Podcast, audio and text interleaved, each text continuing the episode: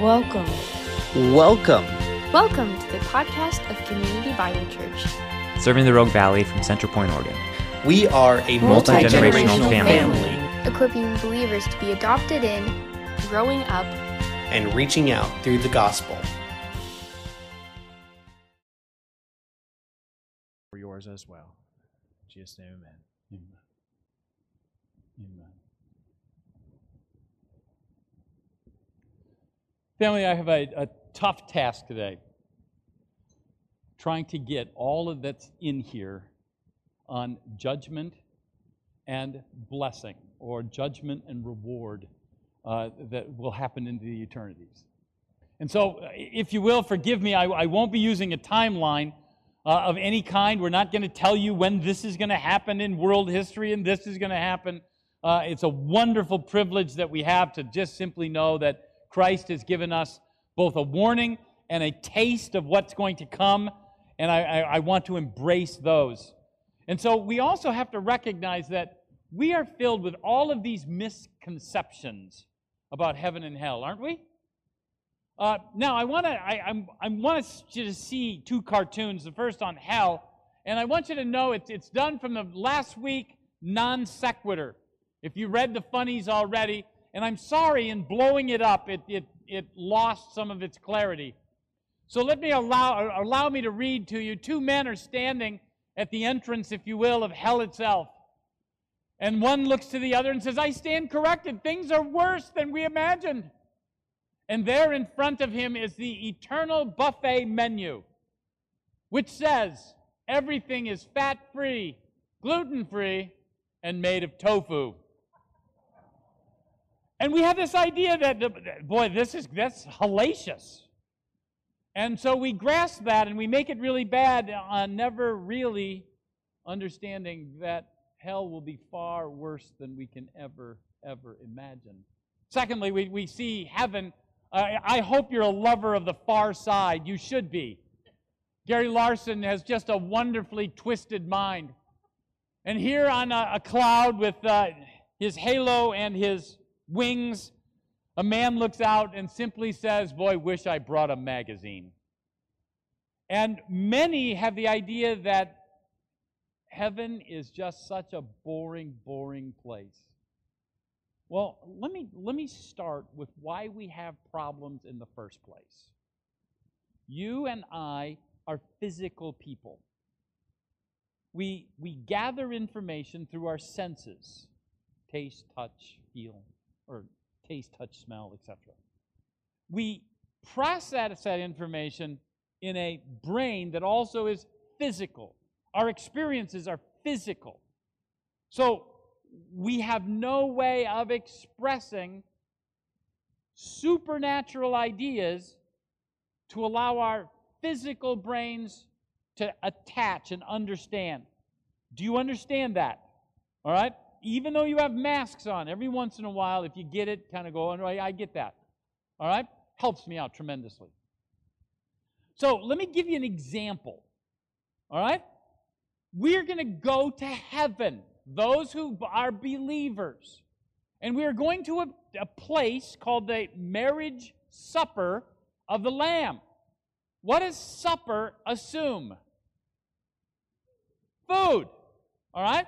So food goes in physical human beings. Where does it go? Does it go out? And does out in heaven like out on earth? Can't be. Can't be. But we can't grasp that whole process. It just doesn't work. All right? Conversely, we talk about hell being a flame of fire. Describe the literal impact of flame on a supernatural being where the flame cannot consume.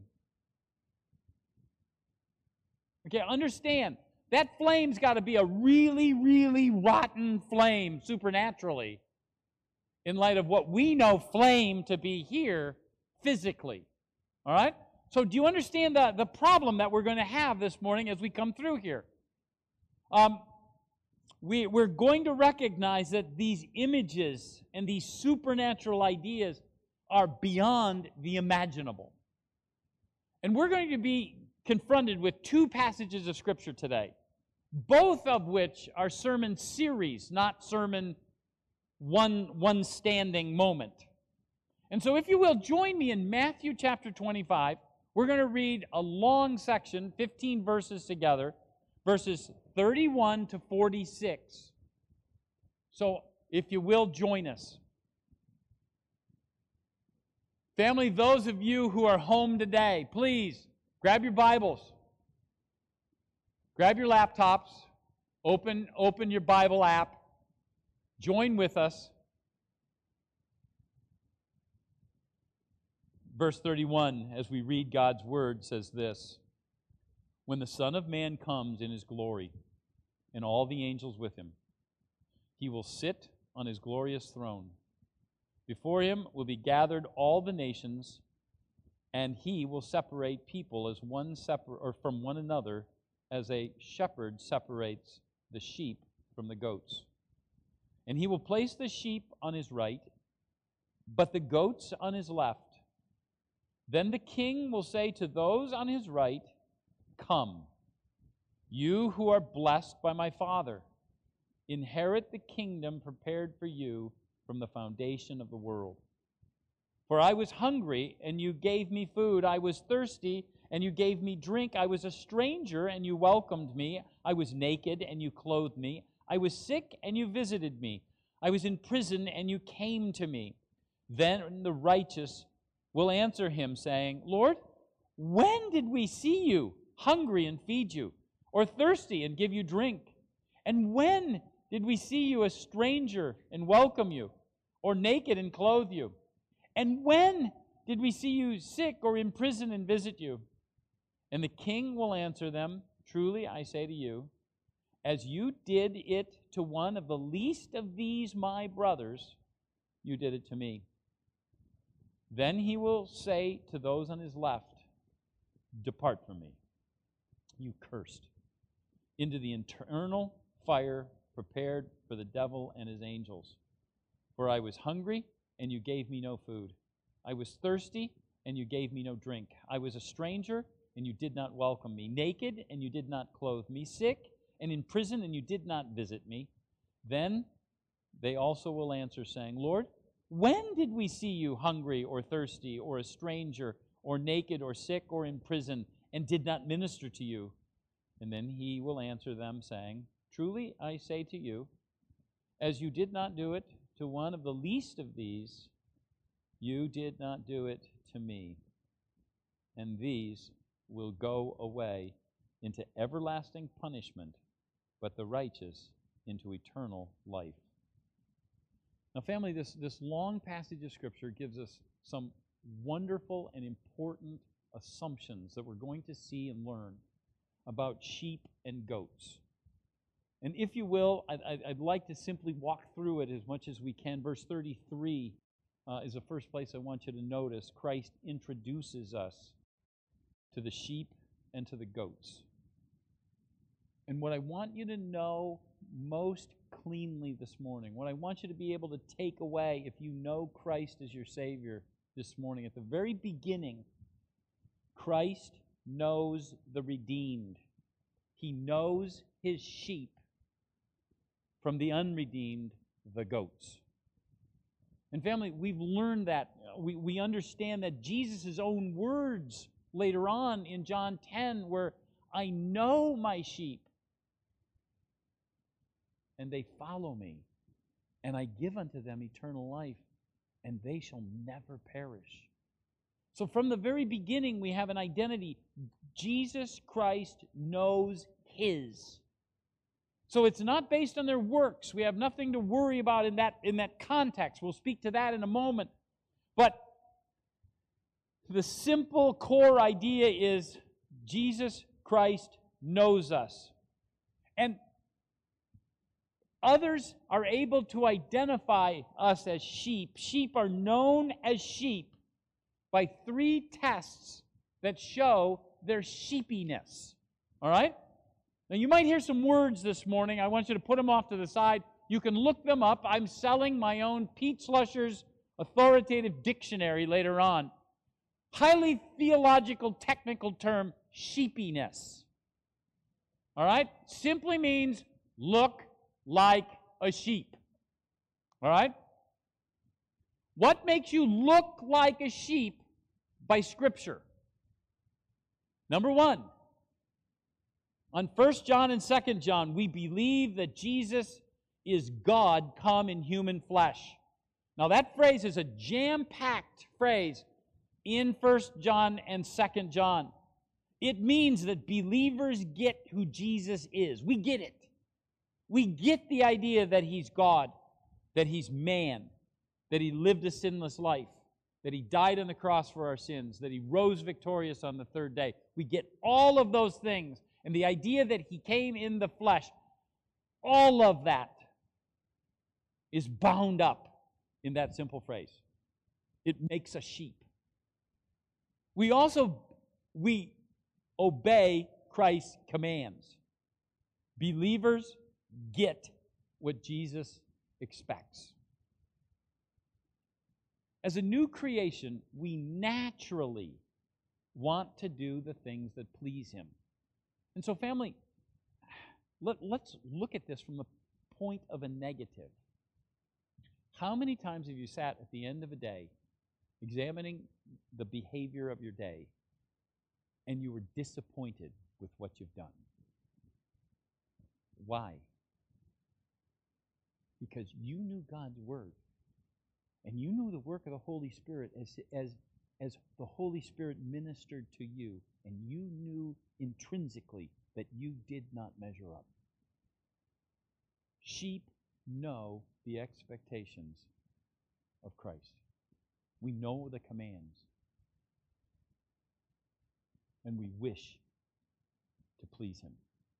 This isn't works salvation, this is the result of grace. And I want you to, to suggest the last one. We love other believers. Believers get the family connection. We know the importance of each other, and, and I have no other reality to express than what we see here.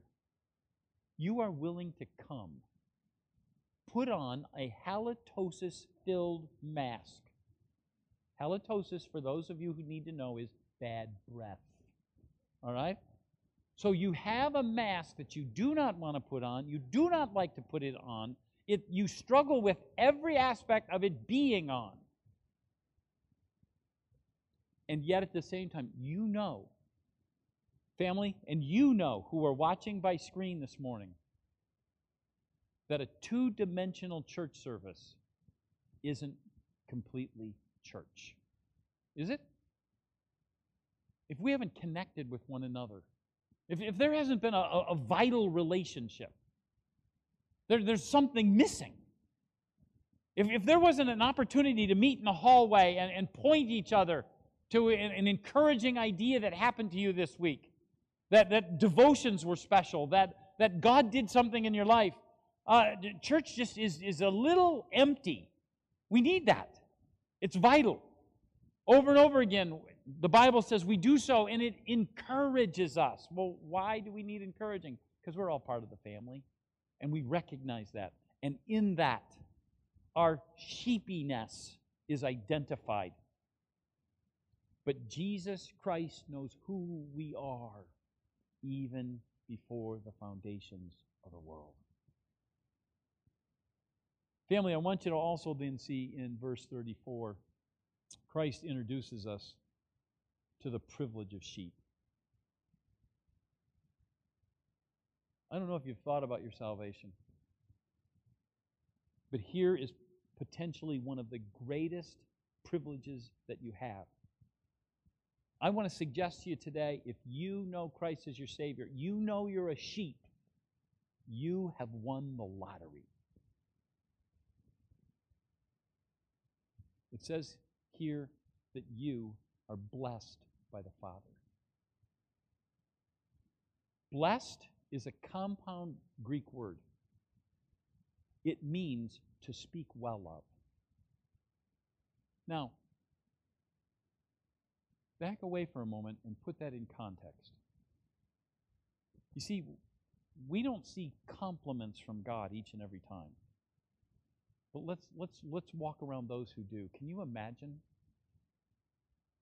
in the in the throne room of heaven for God to look down to Satan and say, "Have you seen my servant Job?"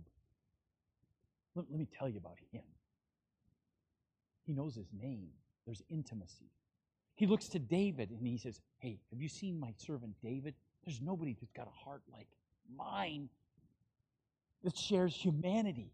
To Moses, he says, I talk to him face to face as one person talks to a friend. All right, let's go to some negative examples in the New Testament. Those of you who know your Bible this morning, is there anything about Samson, when you read him about him in the book of Judges, that you look down and go, want to be like that guy when I grow up? All right? Anything? Anything? And yet come to Hebrews chapter 11, and what do you, where do you find him? He's in the Hall of Fame of faith. 20 years he was the judge of Israel. We don't know anything about the positives of who he was, the negatives of who he was. And yet, here's God bragging about Samson. Let me give you another one. How many of you know the character of Lot back in Genesis? Anything good? Any at all? First Peter. Righteous Lot. All right? You're the sons and daughters of God on high. And he says, Jesus says, that you exist in positive blessing, in statements of encouragement, of action plans that's for your best. You are blessed by the Father. What an incredible place that to be. Family, I want to read a, a passage of Scripture, Zechariah uh, chapter 4, verses 1 through 3. And I, I, want you to see, I'm sorry, chapter 3, verses 1 through 4. We're going to see a character, Joshua. Joshua is the first high priest who will go back into what now is known as the second temple. Solomon built the first, it was destroyed by the Babylonians. They came back, they now rebuild it. Joshua is the first one here. Listen to this dialogue that goes on.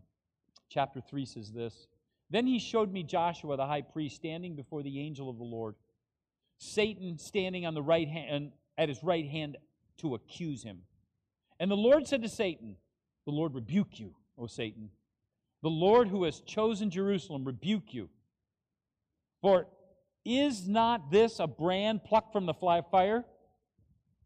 Now Joshua was standing before the angel clothed in filthy garments.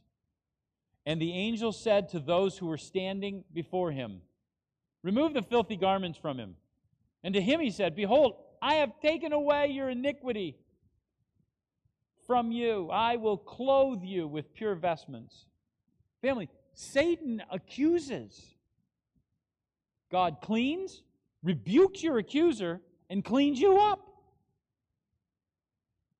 As sheep, you and I are the very blessings of God. Bragged about, bragged about, cleaned up, and given the privilege to inherit the kingdom prepared for you at the creation of the world. So, to those who know Christ, to the sheep, he's a profound blessing. And I want you to see here, now we're going to begin to look at what a sheep does. And in verse 35, Christ introduces us to the behavior of sheep. And simply put, the natural desire of sheep is to do what God loves. And so he says that this idea of feeding and clothing and caring for them and, and, and dressing them and going to prison for them. I want to tell you this natural desire, these least are brothers of mine, Christ said. They refer to Christ's disciples or all Christians. He is not talking in this context about the guy at the stoplight with a can out who will work for food. He's not talking about the least of these who are walking through our community. In this context, he's talking about the least of the brothers and sisters in Jesus Christ, those that you and I have noticed that they needed care, and you got on a food train. You know that they needed care, and you ran down to, to Kohl's and used your coupons and, and bought clothing for the family and just simply showed up and get, put it at the door. You, you showed up when someone had been identified as a Christian, were arrested for their faith. You signed on the guest list, the registration at the prison, visiting a brother in, in jail, and forever identifying yourself with them. So Jesus says, You did it to the least of these. And the sheep's response was, When? When did we ever do that? And I want to suggest to you that sheep do these simple, easy things so naturally, they don't even remember when they did it. And I also want you to know here God's not looking down at the sheep going, Here, I, I wanted you to accomplish this since you're my sheep. Forgive me, but how hard is it to share a meal? How hard was it to stop by and share food or visit somebody who's sick? How hard was it to go visit a brother or a sister who may be in jail? It's not a, large, difficult list. And so he just simply says your behavior evidences that you're a sheep and that they're so insignificant, there's no memory of them. Family, I want you to now put your finger in chapter 25 of Matthew. We're going to go to Luke 19 because I want you to get a, maybe a fuller picture of, of, of what it means to behave like a sheep. So, if you will, Luke chapter 19, verses 12 and following, gives uh, rewards from a different angle. Follow along as I begin. A nobleman went to a far country to receive for himself a kingdom and then return. Calling ten of his servants, he gave them ten minas and said to them, Engage in business until I come. Family, let me stop. Isn't that an incredible line? Um, if this, and it is, Christ giving parable about Christ, describes you and I in action that's doing business for Him, as if you're His representative in the business world. Verse 14 But his citizens hated him and sent a delegation after him, saying, We do not want this man to reign over us. When he returned, having received the kingdom, he ordered these servants to whom he had given the money to be called to him, that he might know what they had gained by doing business. So let me stop there. What Christ is saying is that when he is at the right hand of God the Father, he will be the kingdom ruler. And every human being will report to him. That's the, that's the king when we talk about the sheep and the goats. This is the shepherd who divides so here, this nobleman who's now been made king is Christ at the right hand of the Father. And every human being will be under his authority. And so he finishes the story. We will look at it from just the point of the sheep. The first came before him, saying, Lord, your mina has made ten minas more. And he said to him, Well done, good servant, because you have been faithful in a little, in very little you will have authority over ten cities. And the second came, saying, Lord, your mina has made five minas. And he said to him, And you are going to be over five cities. Family, God gives us all a mina, and then he asks us to use that mina to engage in business until he comes back. The value of a mina is approximately 20 years of, of wages, of payment, of, of earnings in your lifetime. So 20 years, one mina. I want to suggest to you, based on, on a verse found in Numbers chapter 4, verse 3, it says that a priest served from 30 to 50. After he went through an apprenticeship, he was given the right to serve as a priest, and he was retired at 50. Now, I don't know why he was retired at 50, other than one of the responsibilities was to pack up and carry a lot of the tabernacle. And maybe at 50, uh, you and I just don't have the legs that a 30 and 40 year old do. So, 20 years, he is identifying the essential life of a servant. All right? And he's just looking down, going, hey, let me look at your life. Let me analyze your life. I'm going to give you one life value, one mina. I want to see what you do with it. And so to these two, made a tenfold profit and a fivefold profit. I've given you a little chart here. I want you to understand that as we talk about the mina that we've just read, we're talking about sheep. God will talk about a third person of the 10 he gave a mina to in the text of Scripture. We don't have time for it today, but it's a goat.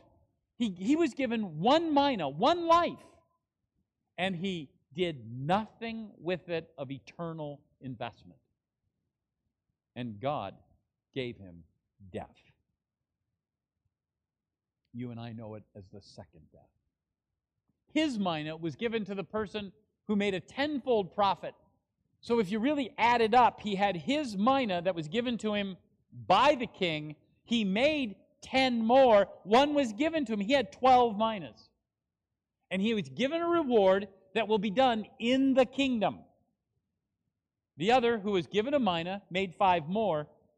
Having now six minas, he's given five cities, and it will be done and blessing in the kingdom.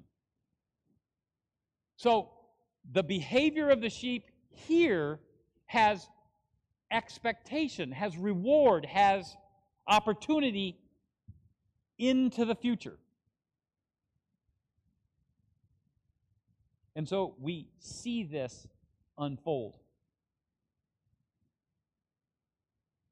Our lives can be more risky than just loving our brothers and sisters. Let me add one more to our behavior of, of sheepiness. I believe he gives an idea of how he'll reward us throughout the rest of the New Testament. In the rest of the New Testament, five crowns are mentioned. Now, I believe three of them to be near synonyms of one another. So you're now about to hear Pete's interpretation. All right? So hear me out, make it clear. You're hearing Pete's interpretation. If you want to find a better interpretation, you're more than welcome. All right? So I don't think that these five crowns, in and of themselves, have strong designation. So I want to suggest to you the victor's crown, the crown of rejoicing, or the rejoicer's crown, or the third, the crown of righteousness, the righteous crown. I believe all three of these ultimately honor the man or the woman who has chosen a plan that maximizes your life service for Christ. All right? It's not just merely taking care of the brothers and sisters. That's just an assumption. You, you know to do that. So much do you know to do it, you didn't even know you did it. We now talk about the opportunity that you're focusing your life on pleasing the Lord. Now, most of you who are sheep in the room today know that you choose A, good, over B, evil, right? The person receiving this kind of reward, the, the crown of righteousness, the rejoicer's crown, the victor's crown, I want to suggest to you not only do they know how to choose A, good, over B, evil, they know how to choose A, good, and B, gooder. Okay? we know gooder when we see it. And we're not going to be satisfied with good if gooder makes the Lord look good. If eternity is presented to my, my family, my neighbors, my circle card, if my recognition of life service, if God and my loyalty to Him is more clarified with plan B, then I'm choosing plan B. So not only do they know good from evil, but they know good from gooder. And they want more gooder. All right? Blessing number one that has fruit into heaven.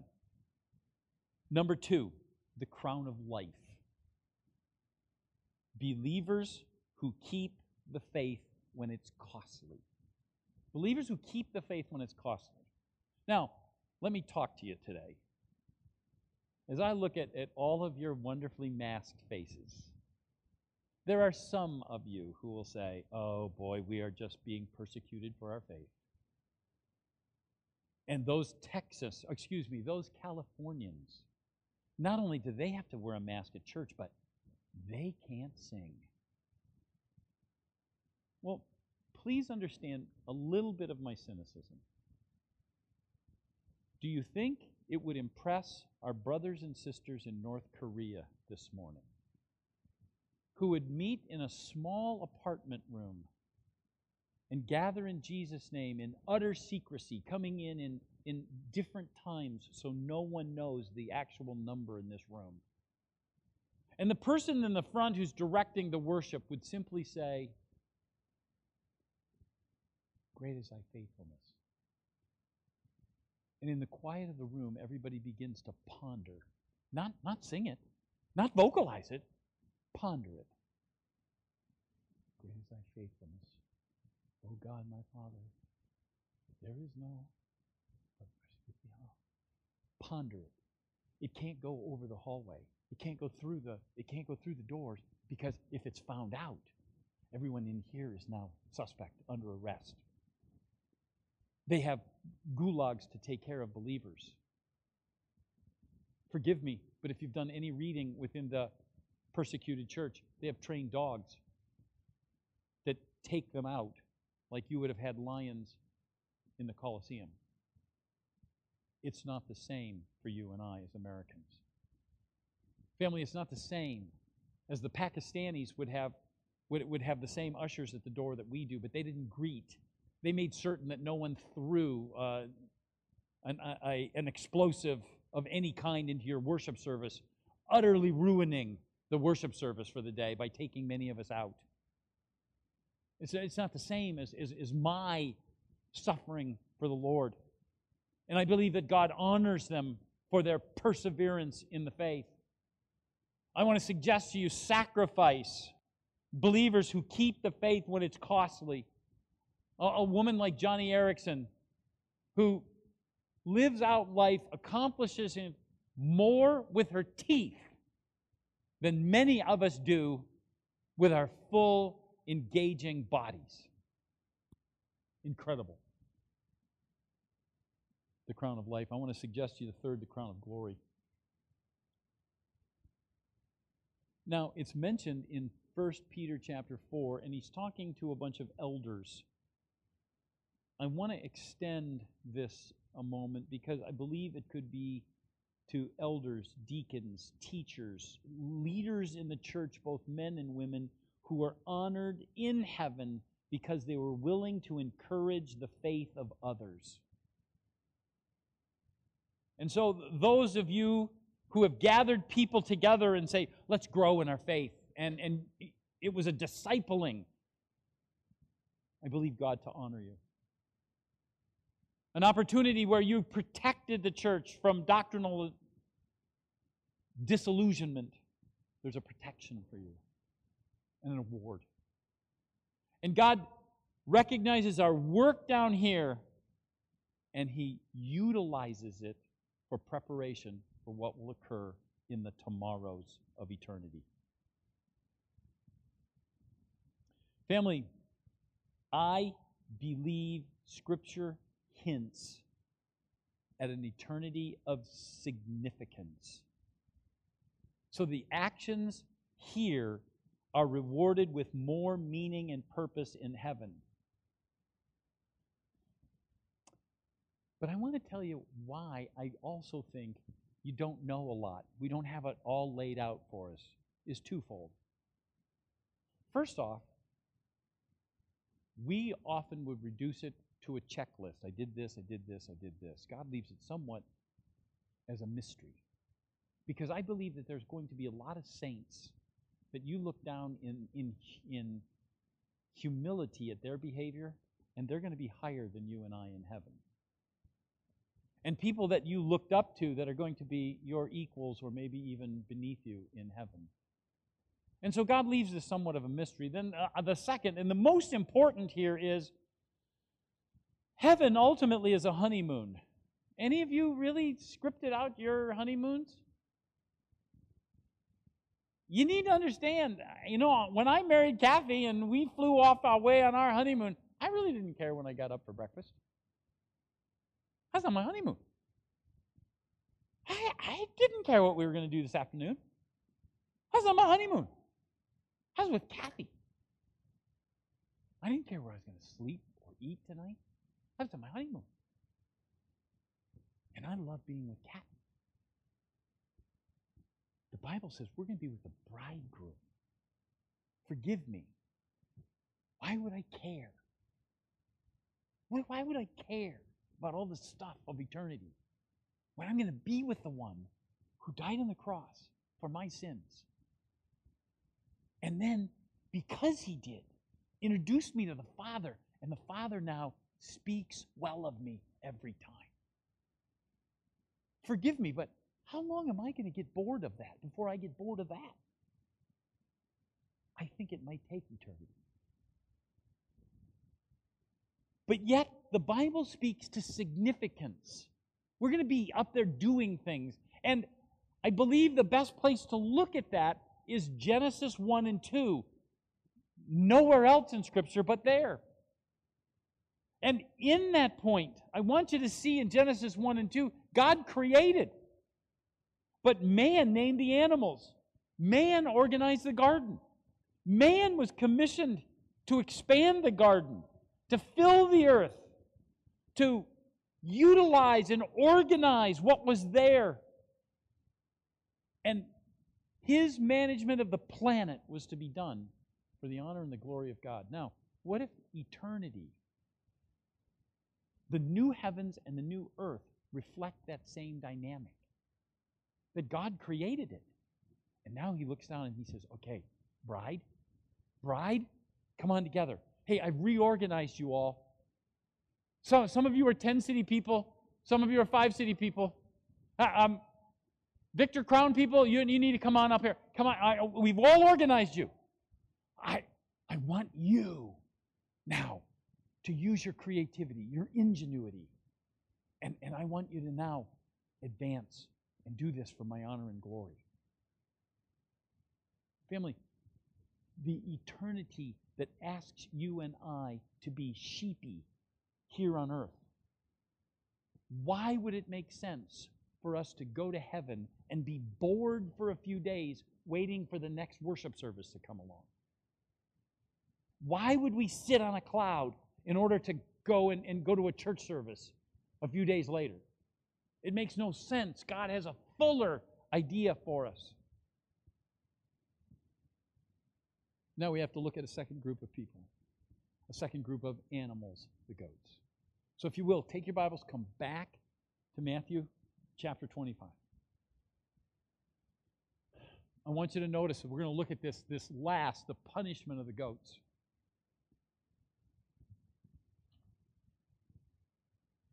And I want you to notice that first, Christ orders their removal.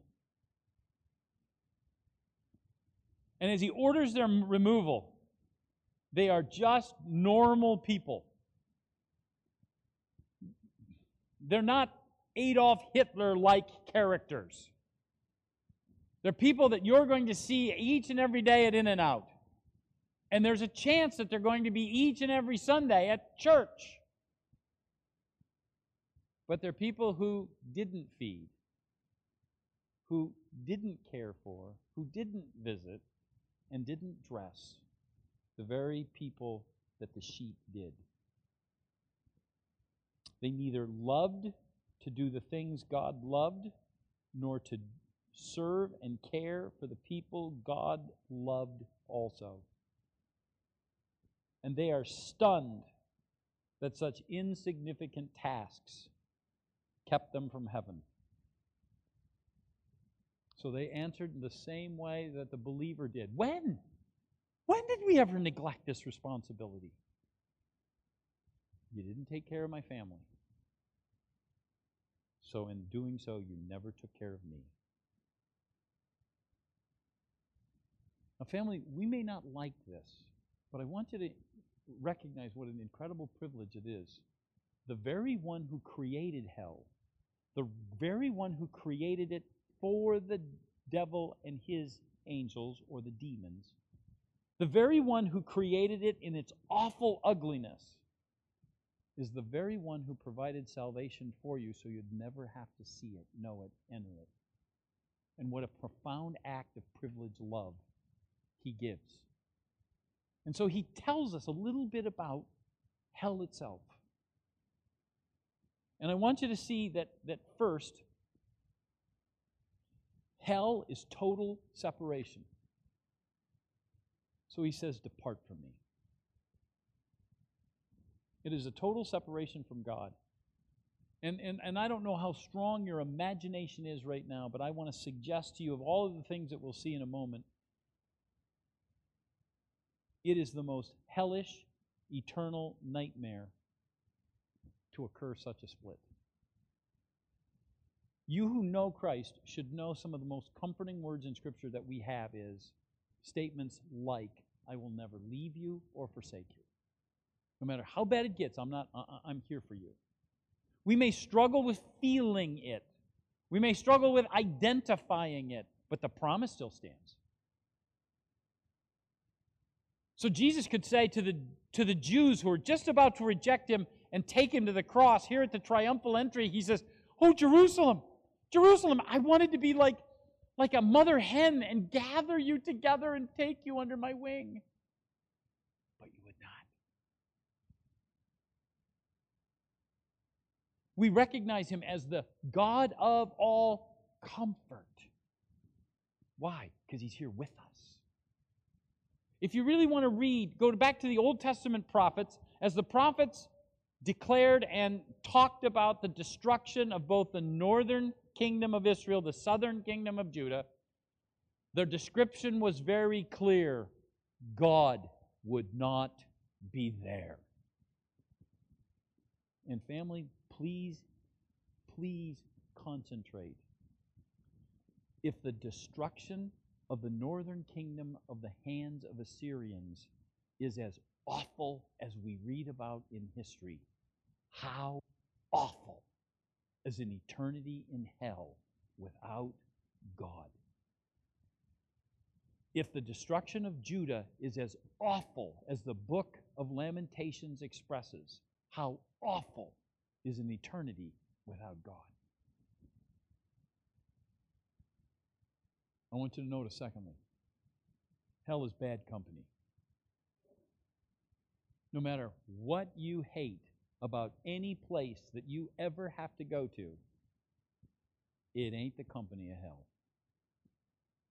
The goats will be with the devil and his angels forever.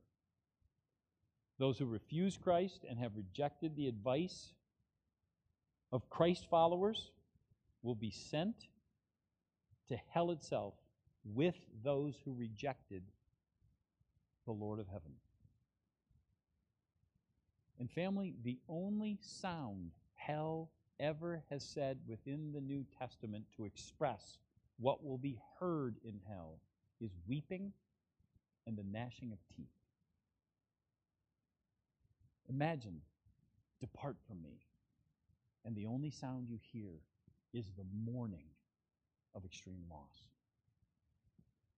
Thirdly, hell will be genuine and difficult punishment. The Bible calls it fire and burning sulfur.